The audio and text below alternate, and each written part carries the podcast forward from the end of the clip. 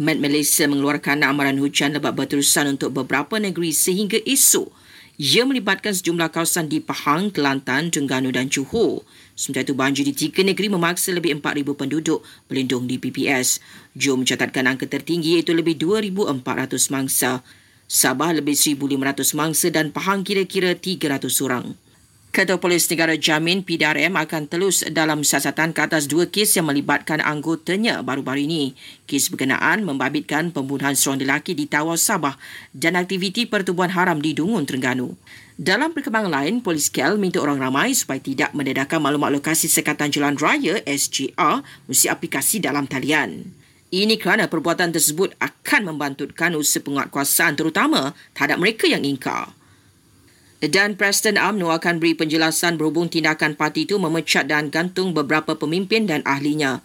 Menurut laporan Datuk Seri Dr. Ahmad Zaid Hamidi akan berbuat demikian dalam satu majlis kelak.